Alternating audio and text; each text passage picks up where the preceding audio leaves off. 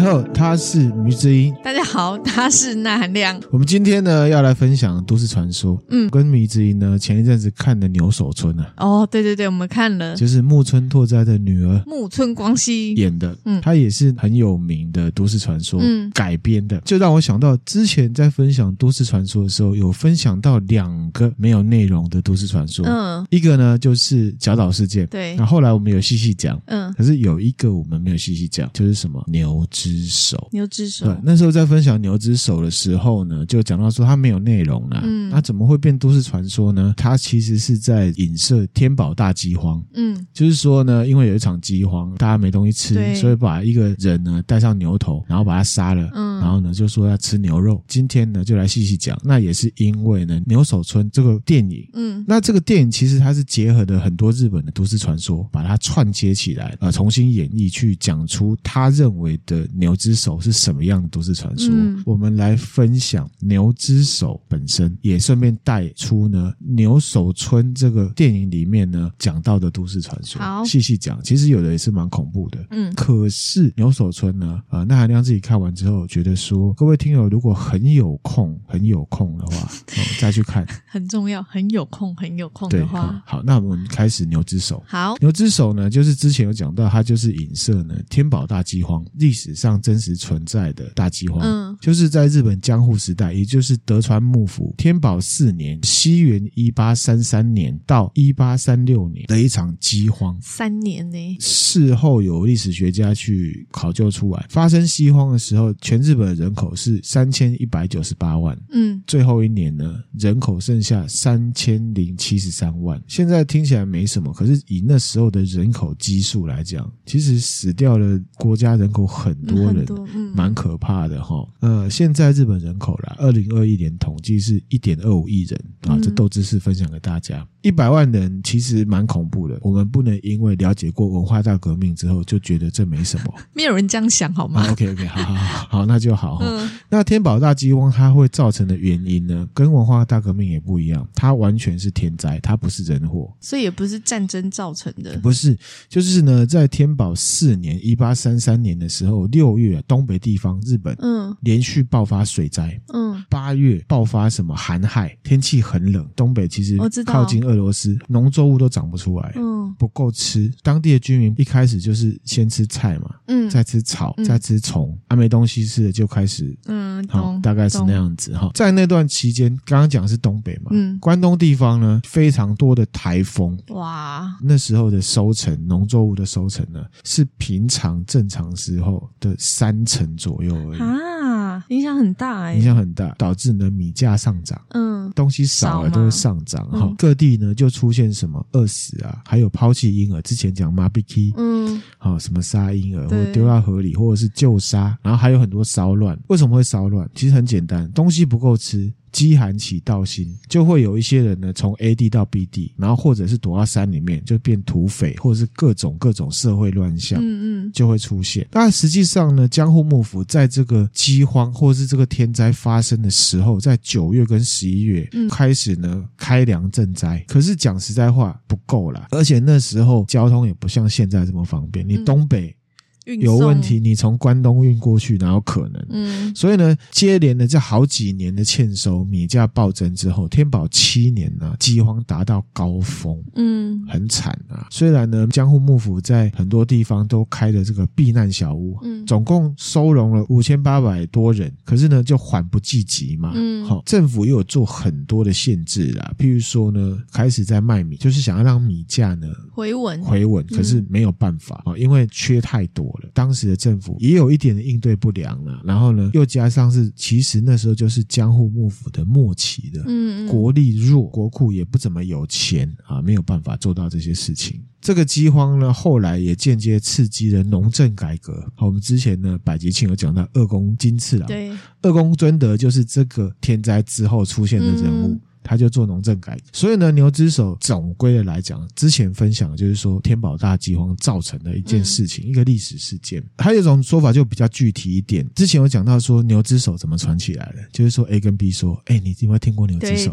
B 就说，哦，这故事超可怕，可怕你不要讲啊，讲了会死掉啊。嗯，然后呢我就说好吧，那不要讲好了。其实第一次提到牛之手的故事很可怕，这件事情是真的。有一个作家叫做小松左京，嗯，他呢是一九三一年出生的，他本名叫小松石，他是日本非常有名的科幻作家之一，嗯，非常有名，跟另外两个作家新星一还有筒井康隆呢，称为呢日本科幻小说三巨头，嗯，他的作者最有名的呢，迷之音一定有听过，什么？日本沉没。哦、oh, ，好，有电影版也有剧 Netflix 也有。这个小松左京呢在一九六五年的时候呢写了一篇文章叫做牛之手。哦、oh, 他写出来这缘起是这样子、嗯、可是在他的小说里面呢只有提到牛之手这个传说，并没有详细的内容。这个小说内容是说有一个人非常爱收集恐怖故事，他就在找传说中牛之手的故事内容，可是知道的人都不跟他讲、嗯、因为太可怕，就像我们刚讲的那样、嗯、那他好不容易找到一个人愿意跟他讲，跟他约在一个地方，可是那个人后来反悔了，为了逃避呢他还跑到国外去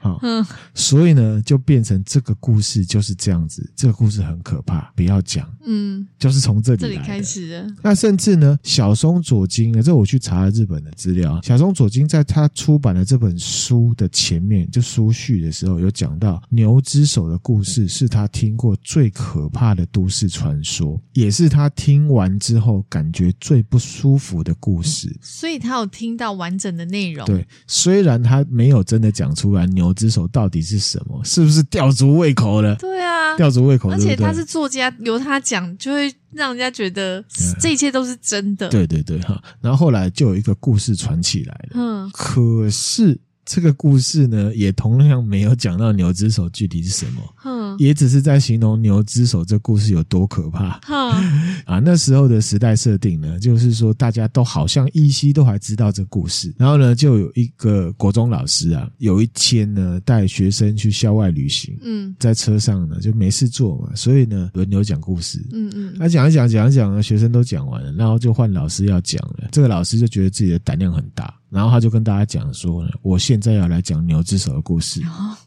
有老师讲诶、欸啊。对，然后学生一听到牛之手都说，哎呦嗯汤哦不要讲这个很可怕、啊、不要说啊、嗯。然后老师就没有管，就跟大家讲，开心的讲完之后，他一讲完那个浏览车紧急刹车，嗯，他想说怎么紧急刹车，而且他注意到很多学生都吓到翻白眼晕倒了。然后为然后为什么车子会紧急刹车？因为呢，司机也在听，他觉得太可怕了，怕了他就紧急刹车，我不玩了，嗯、我要下车了，这样子。嗯，这故事就是这样。到底是什么？吊足胃口。这个故事就很像我们之前分享的那个板桥帅哥啊，我、哦、说遇上了疯狂的女开分员啊，讲到自己蛮帅的，可是却没有讲自己具体帅在哪，有没有这种感觉？嗯、然后这整个故事呢，都是他的帅造成的，嗯、是不是有点像？对的啊、哦，是有这么恐怖，是不是？对。然后都不讲。其实我自己觉得这故事夸张到我自己听了有点想笑啦，这请大家呢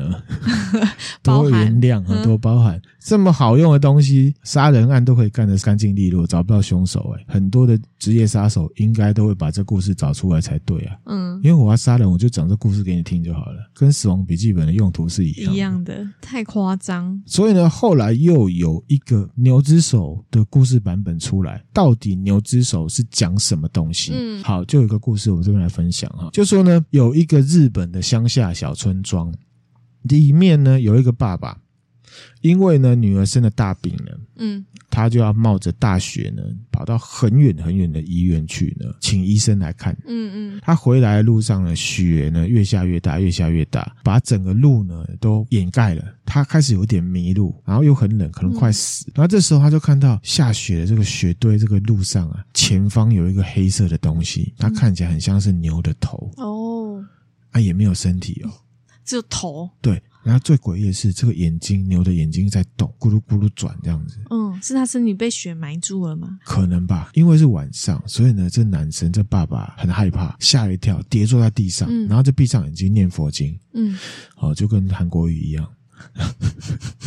当他张开眼睛的时候，他发现牛头不见了，可他眼前呢变出了一个有点像是呢化妆台的东西，在雪地里面有一个化妆台。对对对，很奇怪。这男生就靠近去看啊，他会发现哎、欸，这是他女儿的化妆台，嗯，镜子上面的裂痕啊，还有一些使用的痕迹都是一样的。然后他就觉得很奇怪的时候，突然间镜子里面出现他女儿正在梳头发，嗯，这个爸爸仔细一看，他就看到女儿脸上有很多奇怪的斑点小洞，嗯，哎呦好恶哦、喔。然后这小洞流出黑色的血，嗯，他觉得好可怕哦，他就赶快跑。等他跑回家的时候，他女儿已经死掉了啊。牛之手呢，第一个故事，嗯，怎么听完有有想死的感觉吗？不会啊，不会，对不对？对啊，哦、所以很显然，还是说以前的人可能就是对这种恐怖故事的接受度没有像现在大家都听很多，好像都已经习以为常了。啊、这样子是不是？是不是？所以我们现在吃重咸的意思？对对对对。哦、有可能搞不好啊，有可能，然后可是呢他确实没有达到让人觉得很可怕的或者是想晕倒的感觉，对对，没有，暂时没有，对对对。所以呢如果硬要讲要让他合理化听到会死的话，就只能说人都会死嘛，早晚的问题而已这样子，所以也没有错。嗯，第二个版本是什么呢？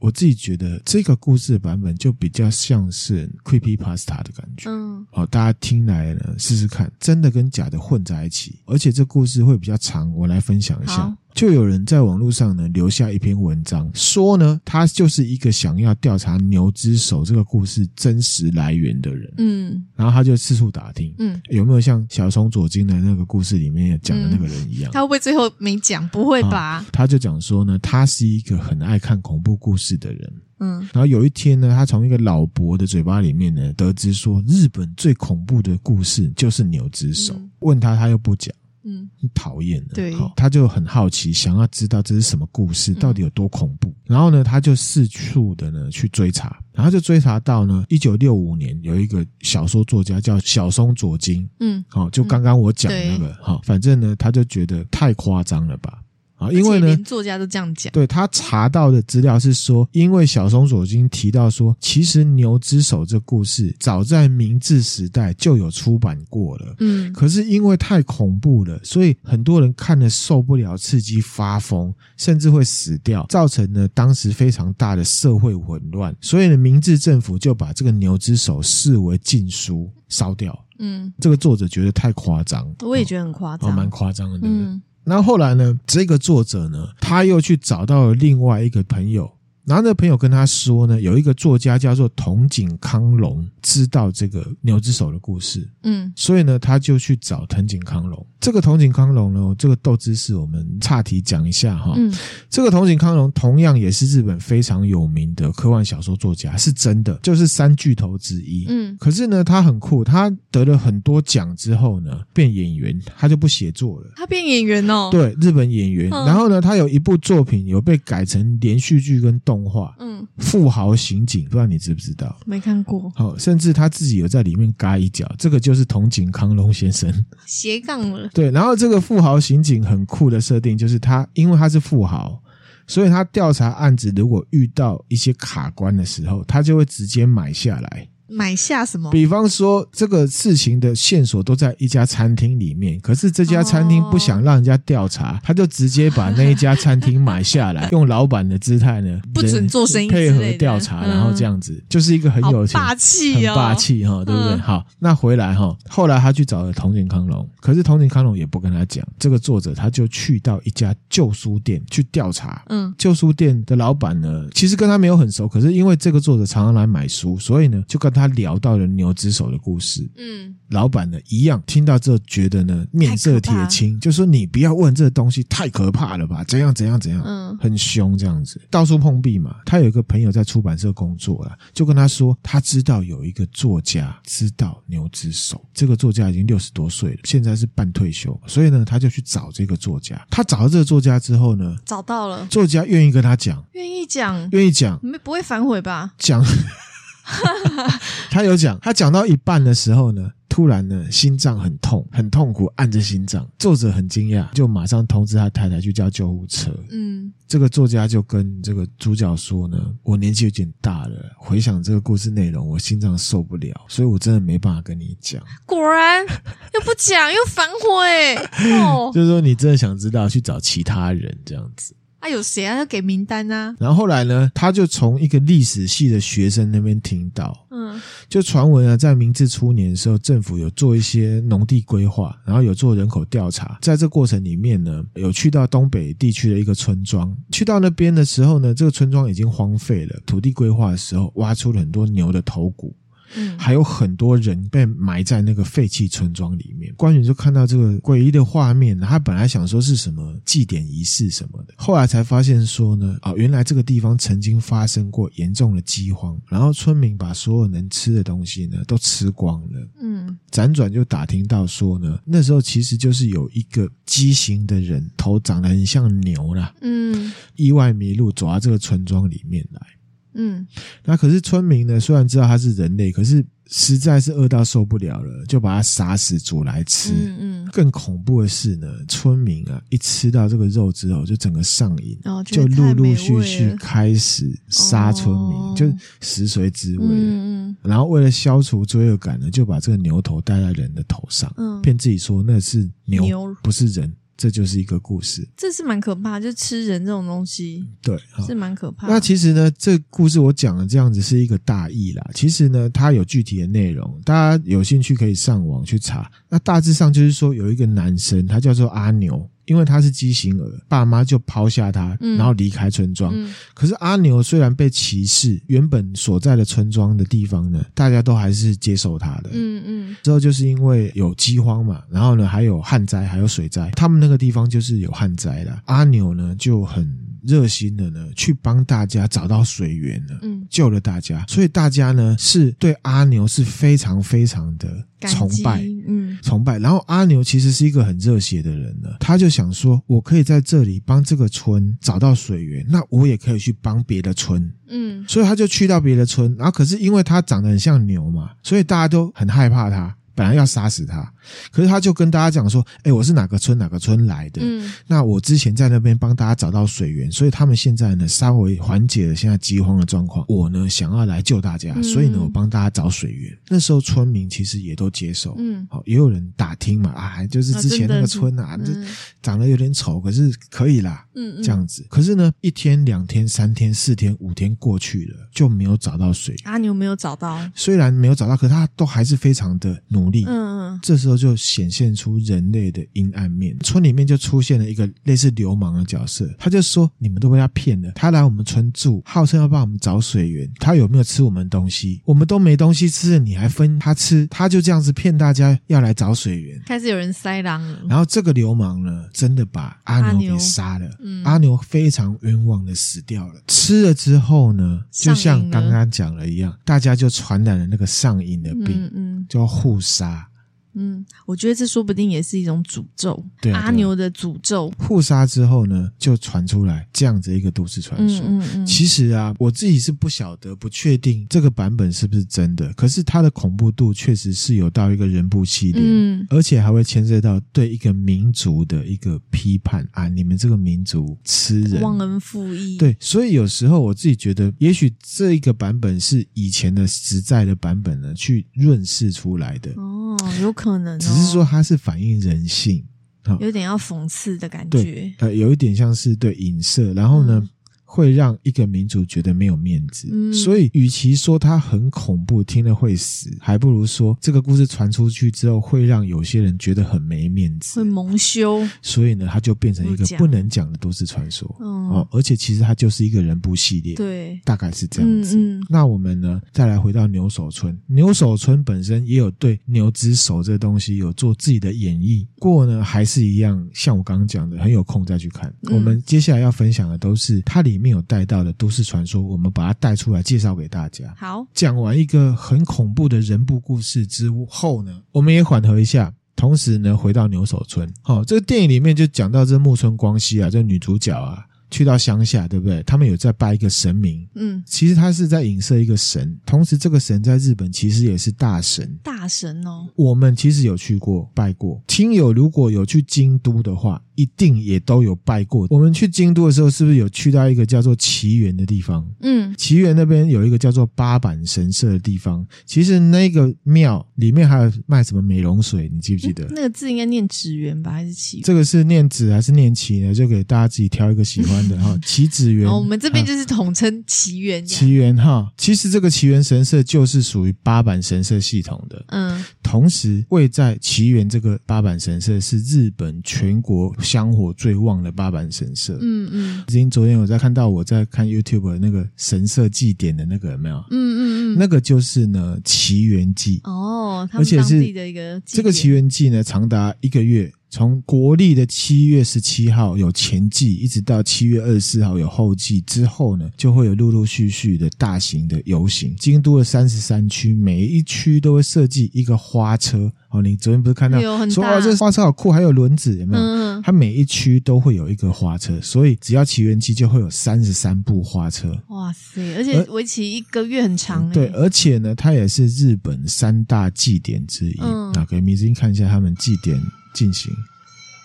你看都是超多人的耶，对，满满的。这个我也超想去的，可是今年恐怕没办法了。这大家有兴趣呢可以去研究一下、嗯、祇园呢其实他们拜的主神是谁？素盏明尊。素盏明尊其实我们分享了日本神话里面有讲到，梅津一定不记得，不过没关系。伊邪那岐的三贵子，他不是生了三个、嗯、的第三个儿子叫做须佐之男、哦、其实须佐之男呢他还有一个另外一名叫做素盏明尊。嗯，名字不一样当然不会连接在一起、啊、呃，对了哈，这个祇园神社就是拜的是什么？素盏明尊 A K A 牛头天王。牛头天王，牛头天王就是牛首村里面他们拜的就叫牛头天 王, 头天王哦，就是摆地上的那个嘛。其实原本这个祇园拜的是牛头天王，后面才加了素盏明尊，现在甚至认知上有点觉得两者是等号的情况。嗯，那为什么又是素盏明尊又是牛头天王呢？王分享一下。好，就有点像是我们这边会拜五显大帝一样。你了解意思吗、嗯、他其实是要取代的。嗯嗯，怎么说呢？原本祇园啊他们在西元七世纪的时候，唐朝那时候呢是供奉牛头天王，嗯，没有什么素盏明尊。嗯，以前的牛头天王是一种呢瘟神信仰。瘟神信仰就是说你不拜他他会害你、哦，就有点像是地方信仰的那种感觉。嗯、这西元八六四年的时候，富士山呢爆发火山爆发。对，西元八六九年的时候发生大地震、嗯，然后那时候呢，日本政府的首都是放在平安京，也就是京都，嗯嗯，就是祇园这地方呢，因为一些问题呢爆发瘟疫。嗯，在京都的这个祇园啊，就是现在的八坂神社有没有开始侍奉这个牛头天王？嗯，很巧的。拜了之后呢瘟疫就平息下来了。哇，真的很巧耶、欸、那为什么又是素盏明尊 A K A 牛头天王？就像那个一样，五显大帝，五显大帝是一样，他本来就是地方信仰五通神，然后加了一个新的身份进来，就让他等于了、嗯、那日本呢这个就叫做神佛习合啦。嗯，其实习合就是就很多佛教的人物或者是道教的神明有时候说啊，其实这个就是他，对，这个就是他 啊, 啊，那个又是谁，这个就是习合的过程。嗯嗯，啊，因为有一些像这种地方信仰听起来有点怪怪的，所以呢就会去把它说其实他是谁的化身、嗯、这种感觉，懂懂，让地方信仰变成一个比较好像是正信的信仰的感觉、嗯、有点像这样。牛头天王在当时就更接近于地方信仰，后来政治的关系，在这个祇园神社呢把主神牛头天王就把它划等号，他也是素盏明尊。嗯，那牛头天王的故事呢我们跟大家分享一下。好、哦、这个故事呢是来来自于日本传统的民俗故事。嗯，好，以前日本的传统的神话当中有一个人叫做苏名将来，苏名秀来。这个苏名将来他除了是一个人之外，他也是一种护符，祇园神社都会看到这个。上面写苏名将来子孙者也，这会挂在呢呃日本民众的门口，就是有很多草那样绑着，然后上面写说苏名将来子孙者也。那为什么会写这个？我这边来分享，我们去观光，其实我们去京都就有看到。嗯嗯，那大家如果之后可以去可以注意一下，就是说在日本古代有两兄弟，一个叫做呢苏名将来、嗯、一个叫做巨蛋将来，他们是当地居民。有一个居住在北海的一个神就是牛头天王，他呢要去南海迎娶这个海神的女儿，经过了苏明将来跟巨蛋将来住的地方。嗯，这两个兄弟对这个牛头天王的态度不一样，巨蛋将来就说不要，我要赶你走，就是你想要借宿关我屁事这样子。那可是呢，巨蛋将来把他赶走之后呢，苏明将来就是哥哥，而且他比较穷哦，很细心的呢接待这个牛头天王。嗯，接待完就算了，就没事了嘛。那几年之后呢，牛头天王啊带着他的老婆跟八个儿子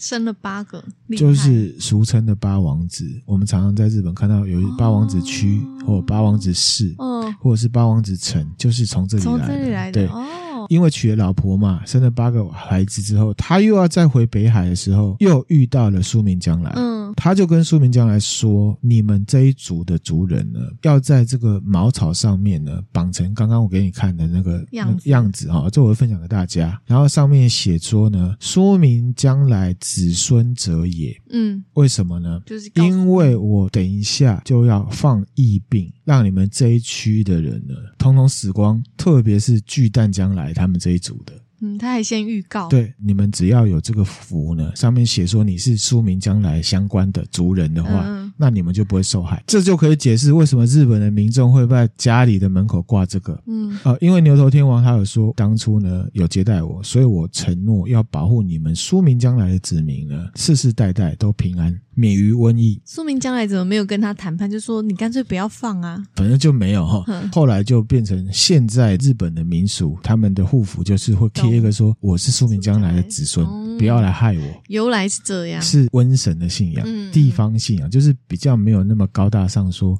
呃，神就是天生就是要保佑大家、嗯、神是有一些他自己个性的。然后还有另外一种说法哈，就是说其实呢呃，牛头天王这样子的神的信仰呢，是从远古呢朝鲜地区的移民带到日本来的。哦，从韩国来的。韩国来的。那时候甚至呢日本还没有在京都，也就是平安京这边定都。嗯，韩国的这些朝鲜的移民就已经在京都这边呢创建了八坂神社的前身，所以本来他们就是在拜牛头天王。嗯嗯，好、哦，就有人认为说，这样的信仰是因为这些朝鲜来的，当初在新罗国的时候，他们的发起地就是牛头山。嗯，牛头山、牛头天王其实就是山神，就是瘟神。在牛首村里面讲说拜那个牛头天王，其实他是有一点点，除了他是神之外，其实你是会害怕的。对对，你就觉得那个神感觉好像是他是地方信仰、嗯。好，那接下来呢，我们就进入都市传说的部分。片子一开始。是啊，呃，女主角看到一段影片、嗯、有三个人去鬼屋探险，对，去到一个废墟嘛、嗯、对不对？那个地方呢叫做平野矿泉，它是真实日本存在的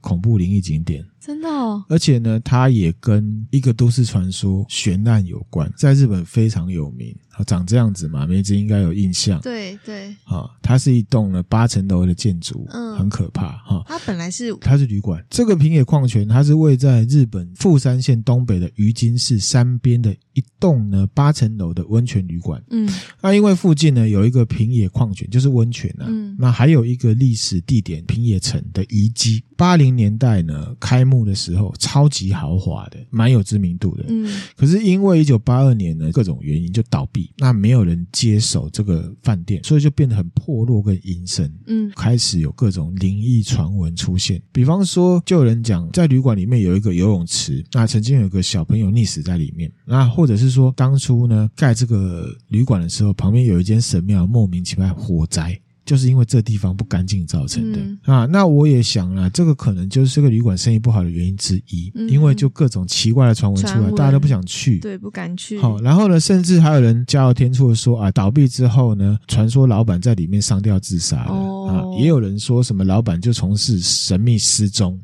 成为了日本著名的灵异景点、嗯、心灵 spot、嗯、非常多的 YouTuber 会去探险。 YouTube 上面查，或有 YouTuber 说是日本北陆最凶的心灵 spot、嗯、跟那个犬鸣隧道是一样的。嗯，明天在上班的时候我还传了一个影片，那其实就是一个人他去这个平野矿泉去探险的影片。嗯，平野矿泉的事情呢，除了这些传闻之外，因为这些传闻都没有证实嘛，可是呢它也跟一个真实案件有关。也就是呢平野矿泉的神隐事件失踪事件失踪事件就是在一九九六年的五月的时候啊，富山县，因为刚刚说这个平野矿泉在富山县的东北，对，在富山县的西北有一个城市叫做冰见市，有两个年轻的女生，一个叫做乌福惠美，还有她的高中同学竹田裕静，这个就是乌福惠美比较胖的这个啊，这是竹田裕静，啊，他们长得有点像，对啊，我就觉得有点像，哦，他们呢打算要到鬼屋探险，鬼屋探险一九九六年的时候就是又要去那个探险，两个人约在五月五号晚上九点出发，嗯，然后由惠美啊载着裕静嗯出发，嗯，然后他开的是一台黑色速霸陆的三门轿车，嗯，然后两个人各自跟家人说要出去玩之后呢，乌福就载着裕静呢往平野矿泉的方向去，嗯，那其实呢如果你 Google 地图上面看啊，这两地的路程大概是六十五公里左右，嗯，开车出去之后就再也没有回来了啊，就失联了。警方调查呢，就是晚上九点半他们有路过中间一个城市叫做涉水市的一个公园，就是海王丸公园，嗯，他们去找朋友，嗯，十点半的时候呢他们在上四川一个地方呢停车有加一次油，在这个加油站这边也有目击者说有看到一台速霸陆的黑色三门轿车往平野矿泉所在的鱼津市呢前进，嗯，晚上十一点的时候呢甚至还有朋友呢 B B 扣啊呼叫器收到呢惠美传讯息跟他说他自己已经在鱼津市了，晚上十一点之后他们就离奇失踪，找不到任何线索，嗯，两天后呢报警，报警就查出刚刚那些东西，警察直接派人进到平野矿泉里面还有周边去搜寻，他们想说是不是进去里面鬼屋探险被一些坏人给杀了或强暴了什么各种的，警方有各种推敲，那因为有山路嘛，所以他们就想说是不是晚上开车不小心呢掉到悬崖里面去，还派直升机去找，同样也没有找到任何的踪迹，嗯，然后警方呢就在猜测说这两个人是不是有意离家出走，所以让你找不到，因为连车都没有，所以他们就停止搜索，就跟家人说啊，说不定他们离家出走，因为很多离家出走的可能一个月内就会反悔就回来了，可是呢过了一个月之后家人还是都没有等到这两个人回来，所以呢警方又分别在当年的六月还有十月呢扩大搜索，而且他们这一次呢是沿着出发的平野矿泉会经过沿路去找，可是一样找不到任何踪迹，连车子都没有找到。然后那个事件呢发生的时代其实网络不算发达，而且事实上当初他们这事情发生的时候当时也不算新闻，只是有人口耳相传说有这两个女生失踪，哦，像都市传说一样，其实大家听了也不确定说是真的有这两个女生，所以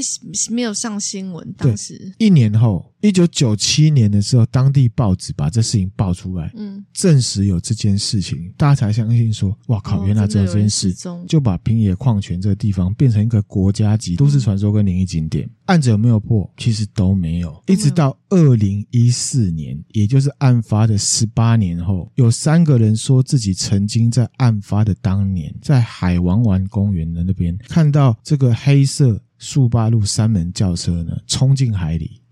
嗯，好，那警方有在想说是不是这个人乱传欧北共啊，对啊，而且怎么当时不讲，嗯，现在十八年后才讲，好，等一下来分享哈。二零一四年有这传闻对不对，警方也没有当真，就觉得你欧北共，嗯，一直到二零二零年警方真的找了这三个人来，那这三个人说他们当时在涉水市的海王丸公园呢真的有看到这部车，嗯，而且里面有两个女生，嗯，本来停得好好的，然后呢突然间车子就突然开动往海里面冲，而且是倒车的方式冲进去，看到这状况呢就想说啊，是不是黑道在办事还是闹鬼了，所以他们很害怕就离开现场，也没有报警，没有报警很怪，欸，警方就听了这证词证词之后呢，他们真的去海王丸公园海边打捞到这部车，真的捞到了，对，然后根据引擎编号就证实了这是惠美的车子，嗯，而且当时还有发新闻，你看二十四年前行方不明的两人怎么样怎么样了，嗯，哦，这个图会分享给大家，嗯，其实二零二零年电视都有报道，找到之后虽然算是破案找到人，可是就有更多的疑点出来了，嗯，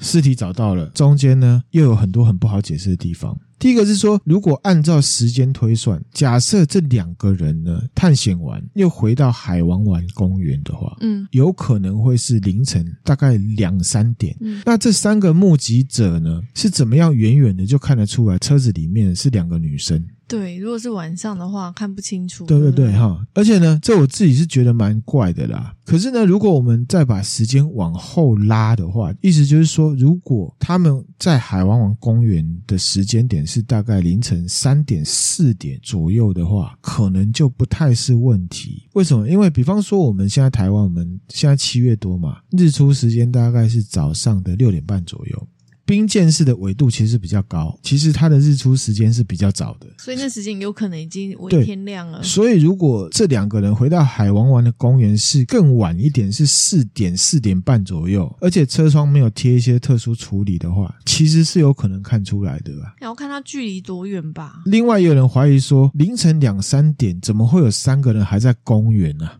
可是我自己是觉得也不无可能啊，特别是考量到日出时间，如果日出时间早的话，亮了可能你去那边运动还是什么的，或者是心情不好约在那边聊天也是。对对对对，所以这中间有很多资讯缺乏，其实是不好判断的啦。嗯、刚刚有一些质疑是网络上质疑的、嗯、那第三个最奇怪的事情，这个我是非常同意、嗯、就是说这三个人目击的这种事情呢，觉得很害怕就跑了，没有报警，报警很怪，这个非常非常怪齁、嗯。其实这三点呢，一直说这三个人就是凶手。凶手嗯、这事情是二零一四年有人跳出来讲，嗯，好、哦，是因为追溯期嘛？对，这个边豆知识分享给大家哈、哦。就日本政府其实在二零一零年的时候呢，更新了刑事诉讼法，嗯，宣布呢，本来这些杀人案的公诉时效二十五年，二零二一年公布说以后就没有什么追溯期的问题，就是无限期。但是二零一零年之前的发生案。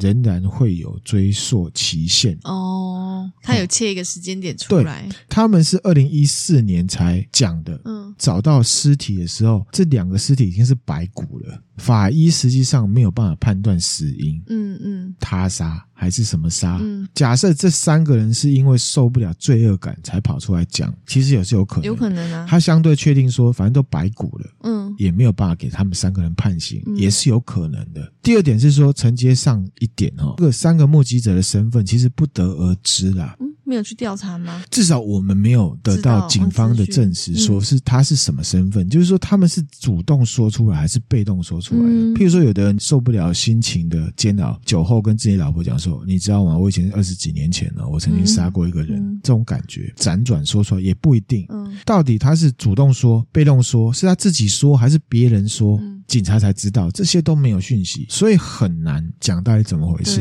说不定这两个人根本没有去到平野矿泉，这边就是阴谋论了啦齁。因为呢，他们在十点半的时候是有被目击者看到说他们开车往鱼津市去，这是确定有的。对，那十一点又有朋友收到惠美的讯息，嗯，那就有网友推测说，是不是有一些亲人朋友知道他们要去平野矿泉，因为什么事情把他们杀掉了？调查过程里面，他们有一些亲友确实是知道他们要去平野矿泉，嗯，可是不知道他们是要去干嘛，嗯，反正这事情就是一个悬案齁。梅子英觉得怎么样？福尔摩迷有什么想法？我觉得这三个人一定很有问题，很有问题，是不是？嗯、因为他当天目击讲的那个状况其实很明确耶。对，既然你都已经看到车上有两个女的，你怎么会当下没有报警？很奇怪，对不对？对，就算你当下真的害怕逃跑，你回到家也可以报警。哎，毕竟两条生命，一台车就落入海里。对啊，很奇怪齁。对啊，当下没有报警，隔天没有报警，那也就算了。新闻报出来也没有讲，对，都没有讲，到那么久之后才讲，我觉得这三个人很怪怪的齁，很有问题。那韩亮自己的看法是想说，其实我也没有什么具体可以那个，只是我有在想说，如果他是自杀。有没有可能？譬如说有人就讲说他们说不定是相约自杀，自己主观认为要自杀开到海边倒车冲进海里的几率你觉得高不高？对啊，那些自杀就直接车头直接冲下去就好啦。对、嗯、海边啊，或者是开阔区域，我们一般如果想看海不太会背向海边。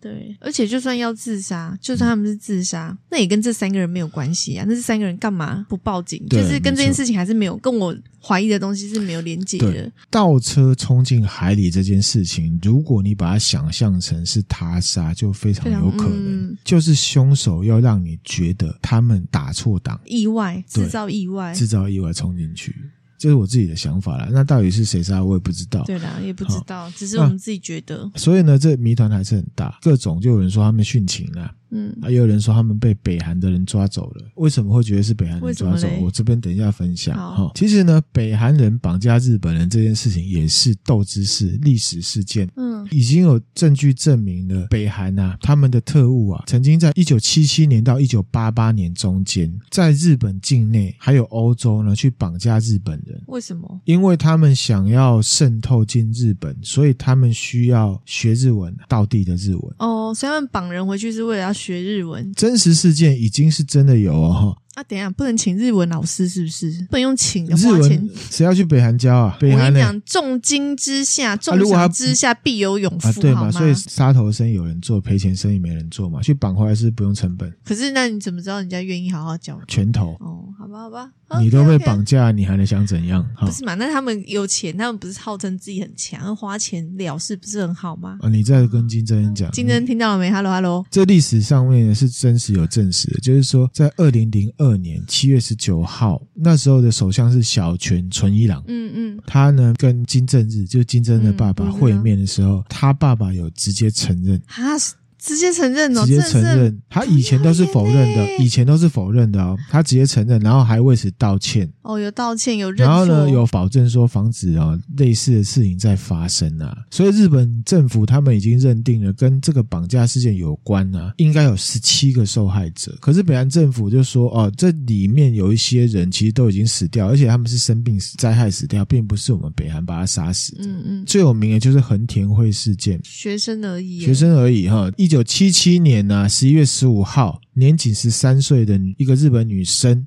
好小哦，对，她叫横田惠，她是日本新舄县的人，被北韩人绑去了哈。这事情为什么会爆出来？是一九八七年在韩国曾经发生过一个恐怖的恐攻事件，叫做呢大韩航空八五八客机爆炸案。哇，被抓了这个嫌犯叫做金贤基，他就是北韩的间谍，嗯，被训练了。他被抓之后，他在被审问的过程里面，他有透露自己在北韩受到的间谍训练啊，因为你知道北韩口音跟南韩口音是不一样的，嗯嗯，好，会被听出来。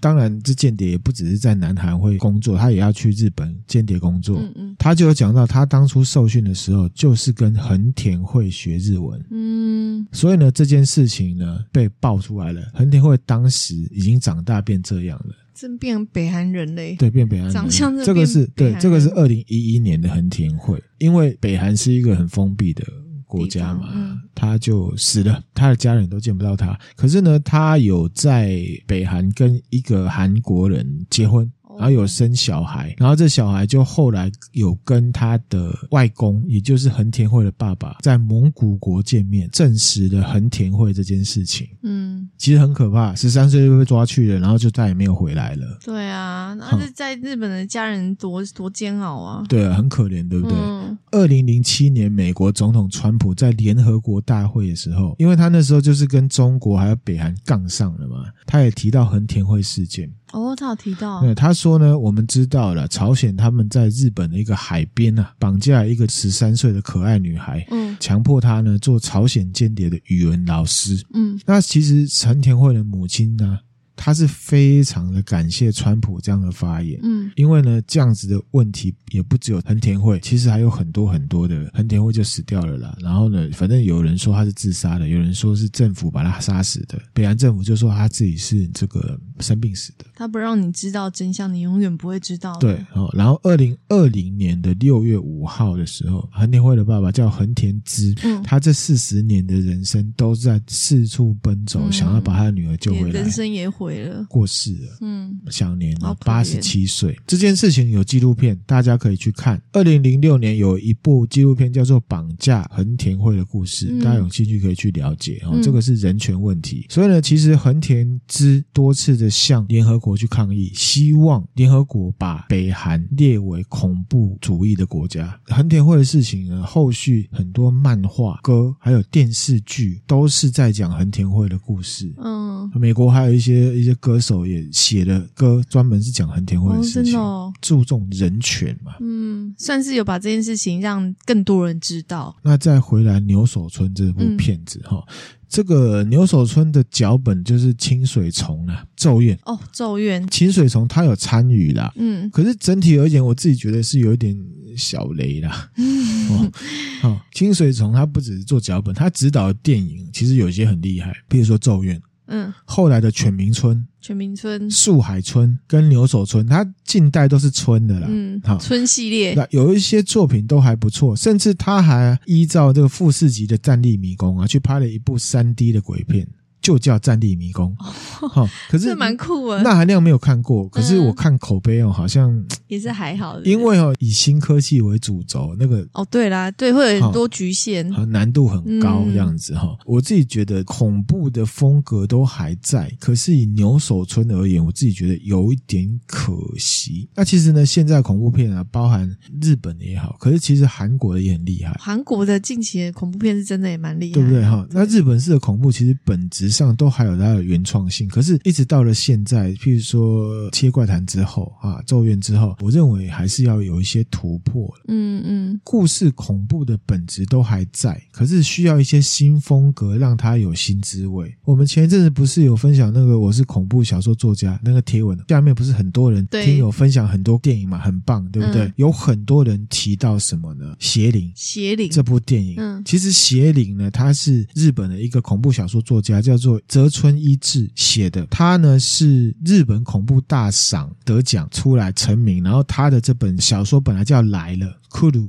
嗯，拍成电影，然后在台湾上映，叫做邪灵，口碑不错，很厉害。可是因为我们现在进入网络时代齁，可能比较没有注意到，得了第二十三届日本网络电影映画大赏引人省思的电影作品赏，恐怖之外也发人省思。嗯嗯，主角呢是妻夫木聪，是妻夫木聪，还有冈田准一啊。还有松隆子，都是我那年代的巨星诶，巨星。然后松隆子在里面是扮演非常强的阴阳师，然后也有新生代黑木华，黑木华，黑木华是九零年代之后非常有名的演技派演员，这个新生代我们比较不认识，二十三岁就得了柏林影展的影后。然后他有演过《王牌大律师》哦，第二集的。然后还有什么《世界奇妙物语》，他有出现。嗯嗯。然后还有一个叫做小松菜奈，在屈臣氏很多开架式的化妆品广告常出现他。他是菅田将晖的太太，迷之音很喜欢菅田将晖嘛，哈，演技派演员。嗯。导演是中岛哲也，就是一个文青大叔啦。他是日本的电影，同时也是广告导演。重点是他有代表作是那含量非常喜欢的，就是什么？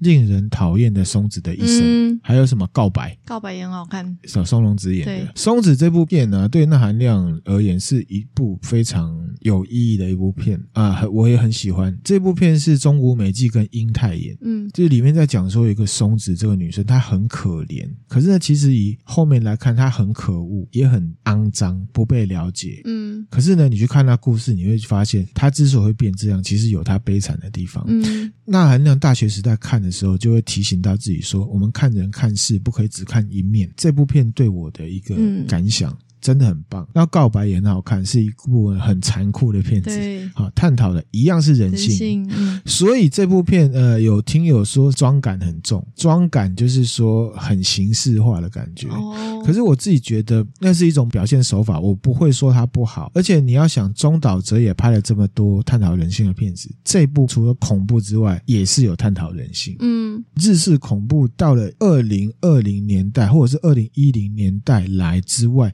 我觉得除了纯粹的恐怖之外，它要有一个新的表现，所以他找了一个擅长探讨人性的导演来拍。嗯嗯，我自己觉得出发点不错，整体目的也有呈现出来、嗯、再来就是视觉。我们看的恐怖片是不是都是暗暗的很恐怖， 对, 对, 对不对？中岛哲也因为他本身是广告导演，所以他拍的听有说妆感很重，可能就是因为这样。你知道日本广告就是怎么样，很明亮啊，光线明亮，色彩饱和，很吸引人、嗯嗯、其实那含量有会在 YouTube 上面专门看日本电视广告邪灵或者是骷髅也是一样，它虽然是恐怖片，不再是光线阴暗脏乱恶心的感觉，但还是恐怖这样、哦、特别是最后一段阴阳师啊，松隆子演的这个比嘉晴子，他在驱魔的场面啊，超紧张超浩大，光线也是非常像这个日本广告里面一样、嗯嗯、而且为什么很浩大，因为里面的驱魔的这些协作的人员有佛教的有神道教，蛮新颖的一种方式。然后后来呢，甚至这一部邪灵里面比嘉姐妹，就是这个阴阳师其实是姐妹，松岛菜菜子的妹妹就是小松菜奈演的，然后后面会衍生出一系列的故事哦，那就是邪灵是他们的一个系列故事的第一集。哦，会像是阴阳师里面的安倍晴明一样，就是会经历各种各种各种这样子。那推荐给大家，嗯、可能有些人都看过了啊，有些人没看过可以分享给大家。